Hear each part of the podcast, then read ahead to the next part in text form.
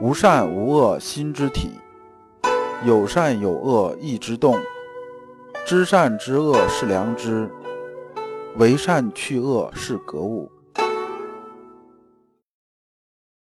各位同道，大家好，我是老刘刘长志。您现在在收听的是由老刘播讲的《传习录》通俗讲解，老刘说心学，带您领悟心学入世的智慧。各位同道，大家好，今天我们继续讲解《传习录》，今天的题目是解析思索，对应的《传习录》章节是一六八。我们这一章呢，还是带着问题来听，问题也有两个：一、良知的思索和带私欲的思索之间的关系。就说同样我们在思索，有的是发自啊我们的良知的，有的不是，有的是发自我们的私欲的。那么他们之间的关系究竟是什么？我们如何去区分？如何去克服私欲的思索？第二呢，天理的本质究竟是什么？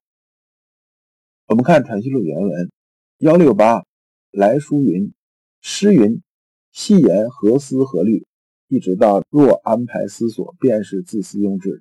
这一段呢，引文呢，我就不去念了。那么这里边呢，欧阳冲一啊讲的是什么意思呢？他先引了阳明先生之前讲的一段话，这段话呢是在《传习录》上篇就有的，就是讲啊，细言何思何虑。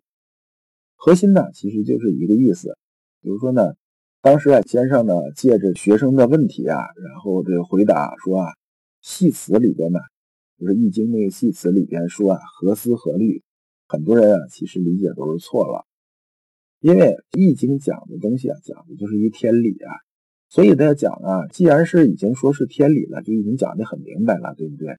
那么他讲啊，何思何虑，那有些人呢就没有读懂的书啊，就把它理解成无私无欲，意思说好像啥也没有。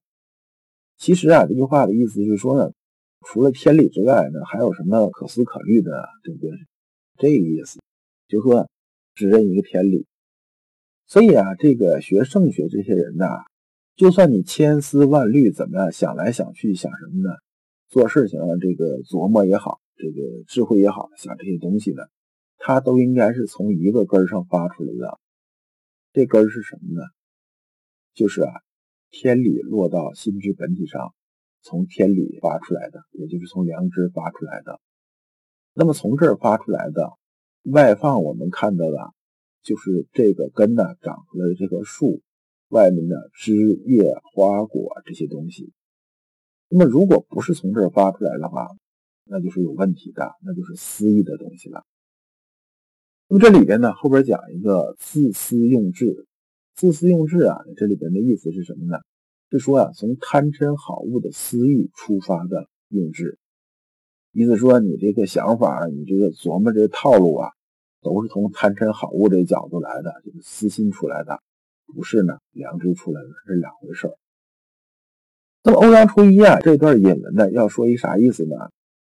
他后边说了，他说啊，学者之弊，大率非沉空守寂，则安排思索。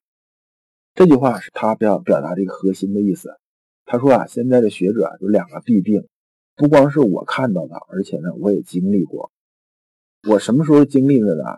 这得新人之岁，助前一病，近又助后一病。新人呢是干支纪年，是指辛巳年到壬午年这两年。对应的年呢是正德十六年和嘉庆元年，也就是一五二一年和一五二二年。听着大家有点绕，反正大家就记住什么呢？就是这个某一年呢，欧阳冲一说他前一年呢是有这么个问题，后一年呢有另外一个问题。那么这两个问题是什么问题呢？说前一个问题啊就是沉空守寂。沉空守寂啊听着是一个成语，这就是老刘之前讲的一个学心学，学来学去，学生枯禅了，最后学成一个很出世的一个东西，确实六根清净了，把人学成木头了，啥想法也没有了，这个就变成枯禅了，你没有用了，你也入不了世，对不对？那么呢，他这个越修呢，就离啊，我们儒家讲的修齐治平啊，越修越远了，这条路呢走偏了。那后一种呢，就是安排思索呀。安排思索这个有点什么个意思呢？光看字面呢，你可能理解又比较困难。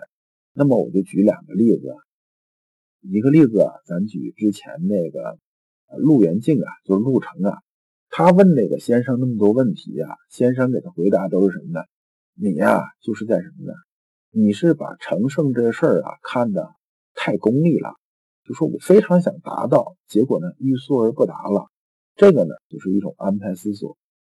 另一种呢，举个浅显的例子，比如说我们在单位上班，这段时间呢本来上面啊没想好怎么用你，给你那放着也没安排什么事儿。你如果是心呢比较平和的话，就是呢我在这大方向我大概知道，我了解了解行业啊，我学学东西啊，我心静下来该怎么样怎么样，哎，这是一个平顺的这种状态，就正常这种状态，就顺其自然吧。我们讲也算是观自在一个状态。但是呢，你这时候心呢自己也很毛躁啊，说这现在他也不安排我事儿干，我心里没底啊，那我就自己没事找事吧。但是你又抓不住关键点，这时候往往就变成一个画蛇添足了。这样不但呢没功，而且还惹一堆麻烦。这其实也是一种安排思索。那么讲到这儿，你应该就能明白这沉空守纪和安排思索这两个毛病究竟是什么了。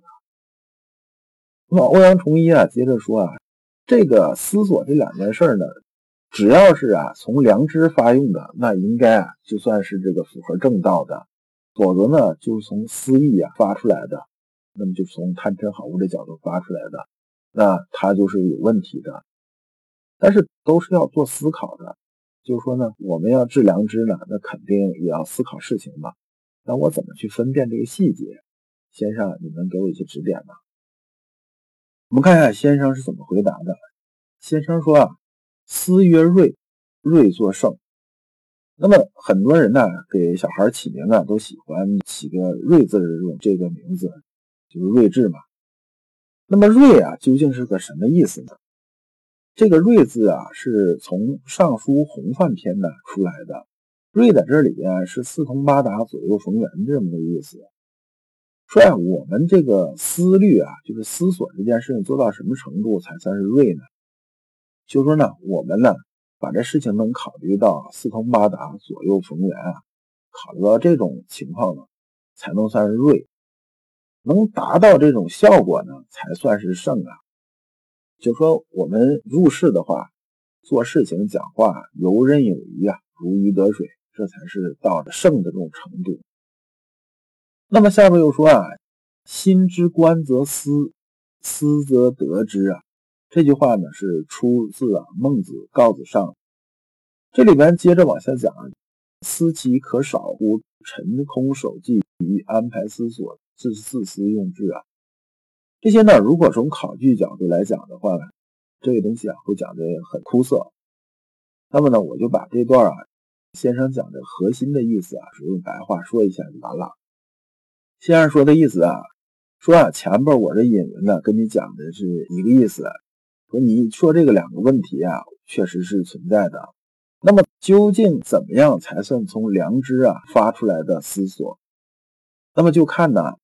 你在想这个事情的时候啊，这根儿啊究竟是不是从贪嗔好恶这个发出来的，还是说呢从天理上发出的，就看是根儿在哪儿，找准根儿在哪儿啊，这个事情基本就清楚了。那么我们讲这个良知是什么呢？良知啊就是天理之昭明凌绝处啊，所以啊良知就是天理啊。思呢就是良知发出来的，只要是良知发出来的，那基本就算 OK， 就是符合正道的。如果不是，就不符合正道。所以啊，先生讲这个绕来绕去啊，大概都是这么个意思。阳明心学啊，最核心的思想啊，就是治良知这个三个字儿。那么将良知所判断是善的物，这个里边物啊，就说我们讲的是事儿，就是他判断是善的这种事儿啊，通过我们的实践。这个实践行动呢，包括什么呢？包括意识，也包括行动，它俩是一体同源的。我们就之前讲知行一体这个事儿，这落实出来就是一个治的过程。治这个字儿在这里面的本意啊，是诵道的意思，就是既诵也能道。那么也就是说呢，由此及彼这么个意思。那么良知人呢是都有的，就是每个人呢都有恻隐之心，每个人呢都是心存良好啊，都这样子的。但是啊，你只有把这个良知啊能送到它该送到的地方，这才算是智。也就是说呢，致良知这个智啊，才是阳明心学全部功夫所在，这也是我们阳明心学的核心。那么先生这里面讲的也就这意思。如果你不知道如何进入心学殿堂，如果你在为人处事时经常左右为难，如果你在入世践行时经常茫然无措，那么你可以加老刘的微信，老刘的微信是